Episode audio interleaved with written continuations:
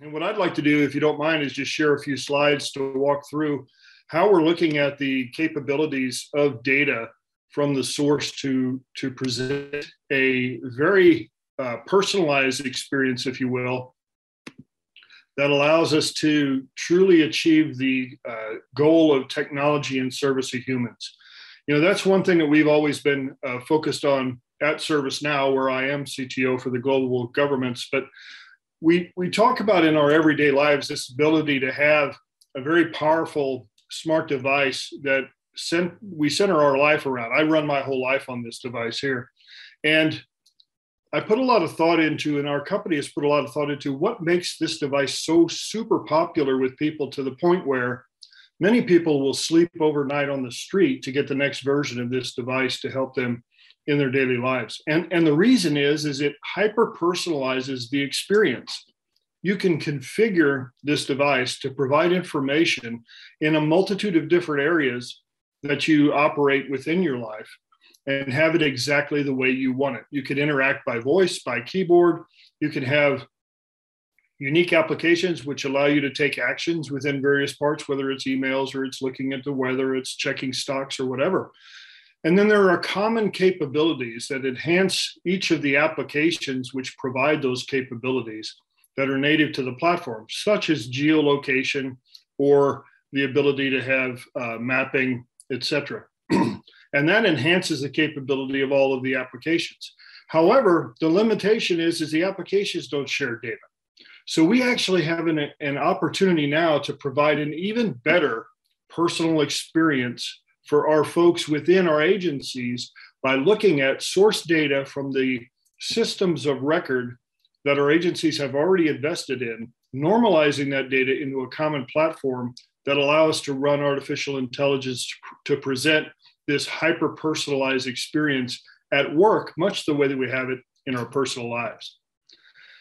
And we do that much in the same architectural uh, sphere as, as our uh, personal devices uh, provide for us in our personal lives.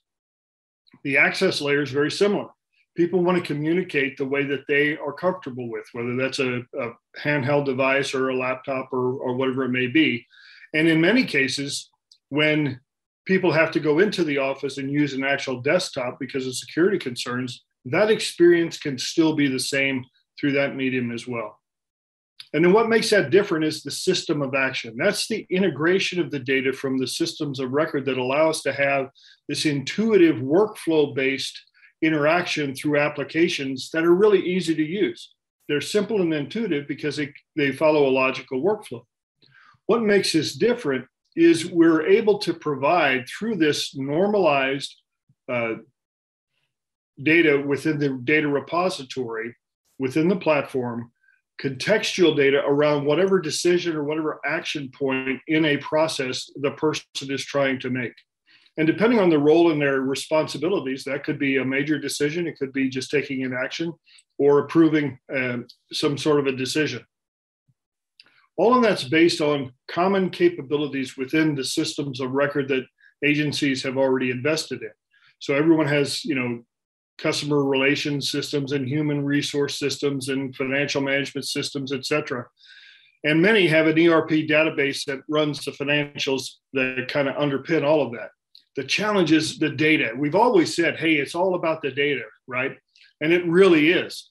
Being able to normalize data so that we can start to apply intelligent technologies to that to enhance human decision making is really the challenge that we have before us today. Because in each of these departments within agencies, there are very richly developed systems of record that have unique data structures. So the challenge becomes when you're providing a, a service which crosses the functional areas of an agency in order to provide a service to the citizens or another agency or to or to conduct business within that agency by the employees that cross functional process today is very manual. And because of that, the human becomes the data miner, the data aggregator, and the presentation layer becomes very static and a snapshot in time instead of live data. So, all of those things we've known about for several years, right? And how we've approached those has been in a very segmented fashion. So, what we believe is really the way to go in the future is to have this very hyper personalized experience that's supported by these very rich systems of record. And she doesn't want to advance here. Hang on a second. this always happens when you go live, right? Absolutely. All right, let me try something else. Here we go. So when we talk about this type of a platform approach from a ServiceNow perspective, this is what it looks like. So you've got a multitude of different access layer capabilities. It's really up to the individual and the security requirements of the agency on how the accessibility is going to be provided. However, all of those are available and it makes for a much more personalized experience on the way people really want to work. You know, Troy, one thing we really found during the pandemic and the uh, hybrid workforce experience of everyone working from home, what we've discovered from that is people really work in, in uh, very different ways, whether it be the time of day that they're comfortable working, the, the media that they like to consume, how they interact with technology. And we've, we've been able to capture that and actually take advantage of that to provide these multitude of choices of how you can interact with the technology. Then when you look at that on top of these very well structured workflows that come out of the box with best of breed uh, capabilities to deliver services in those functional areas that are fully configurable for the unique requirements of the particular agency or division within an agency so that they can be customized on platform. And why that's important is because that maintains the whole security and accreditation. It maintains the same data uh, tech, uh, taxonomy and it and it maintains the application logic so that everything still works and flows the same way but you can have this unique workflow that re- represents how your agency or how your department actually gets something done. And then that resides on this very rich suite of capabilities like I s- said before in, in the native capabilities of the smart device that we carry around with us the geolocation capabilities the ability to have mapping etc is also available to the applications on the platform. That takes advantage, in addition, to the systems of record data sources, which allow for us to mine those data to support each uh, functional area of a process only when it's required. So we have fresh information that supports each activity within a workflow. So, for example, we understand uh, regardless of what the functional area may be within that database, which fields are actually required to support an activity in a workflow in the platform. And then at the appropriate time of that workflow, we mine that data and pull that information from the system of record. Therefore, we have authoritative data that's being used to support decision making in service delivery across the platform.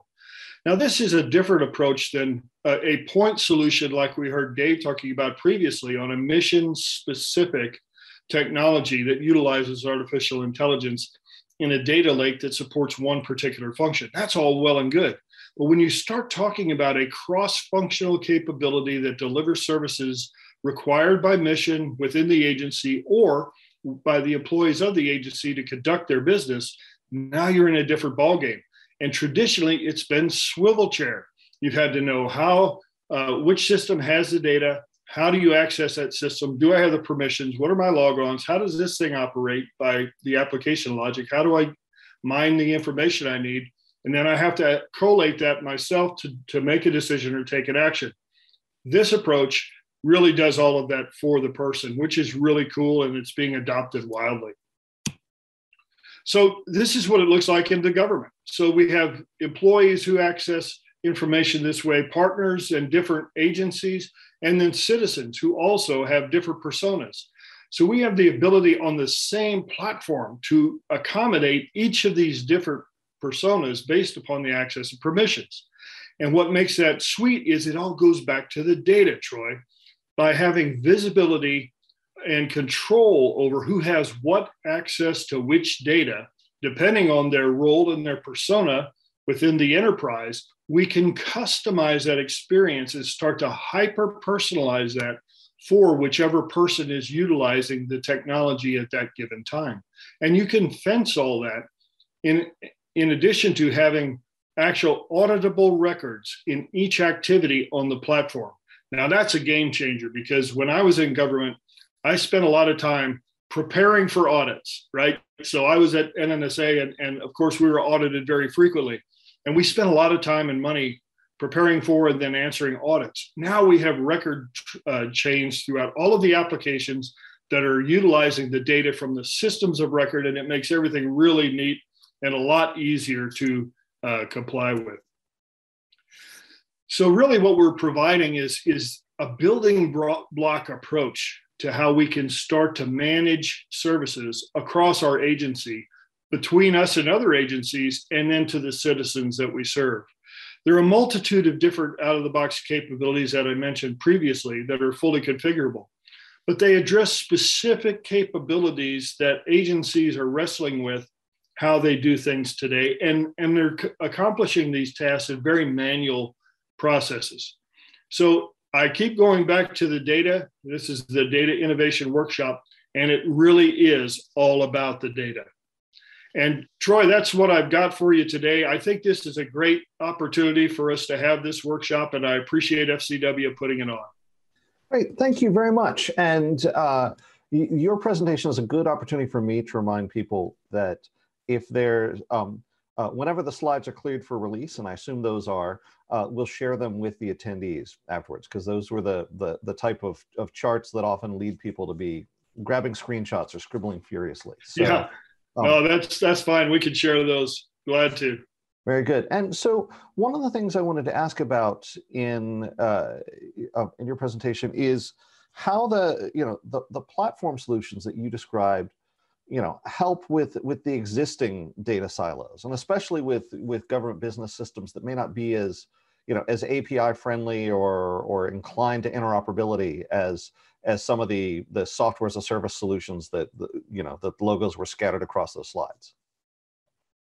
Well that's right. And it really allows agencies to take advantage of the investments that they've made previously and apply a new application to that that modernizes the experience and takes advantage of uh, supervised machine learning, uh, the robotic process automation capabilities that are now native out of the box with ServiceNow, so that we can have this fully integrated environment without having to invest in a whole new data approach and and uh, basically re-architecting the entire agency, which no one has the money or the time to do, right? Because it's really like uh, you know repairing or or servicing an airplane in flight. You've got to be able to modernize while you're still conducting the mission of, of your agency, and that becomes very challenging. However, if we take this approach where we're applying this this uh, control tower of information or this this management layer to the legacy investments that agencies have made already, it changes the game and it hyper personalizes the experience,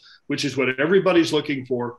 And, you know, if we get to the aspirational ideal of applying this approach to technology, you get into this anticipatory government state, which is really where we can proffer uh, information to people based upon their role in anticipation of their need because there may be a new capability or program that's available that people don't even aren't even aware of that because we understand their pro their profile data in context we can then provide that to them that's pretty exciting to me troy.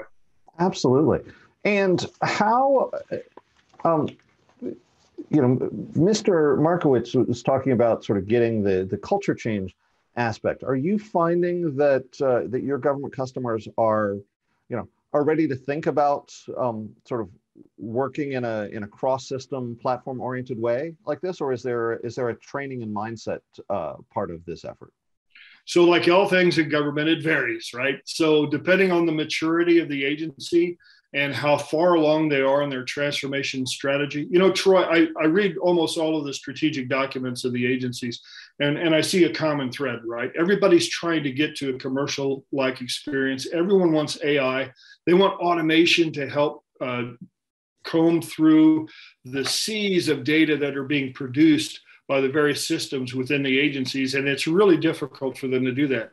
So, my answer is without a doubt, the CIOs, the, the, the chief data officers like Dave, those who are responsible for agency wide service delivery are absolutely looking for this type of a solution.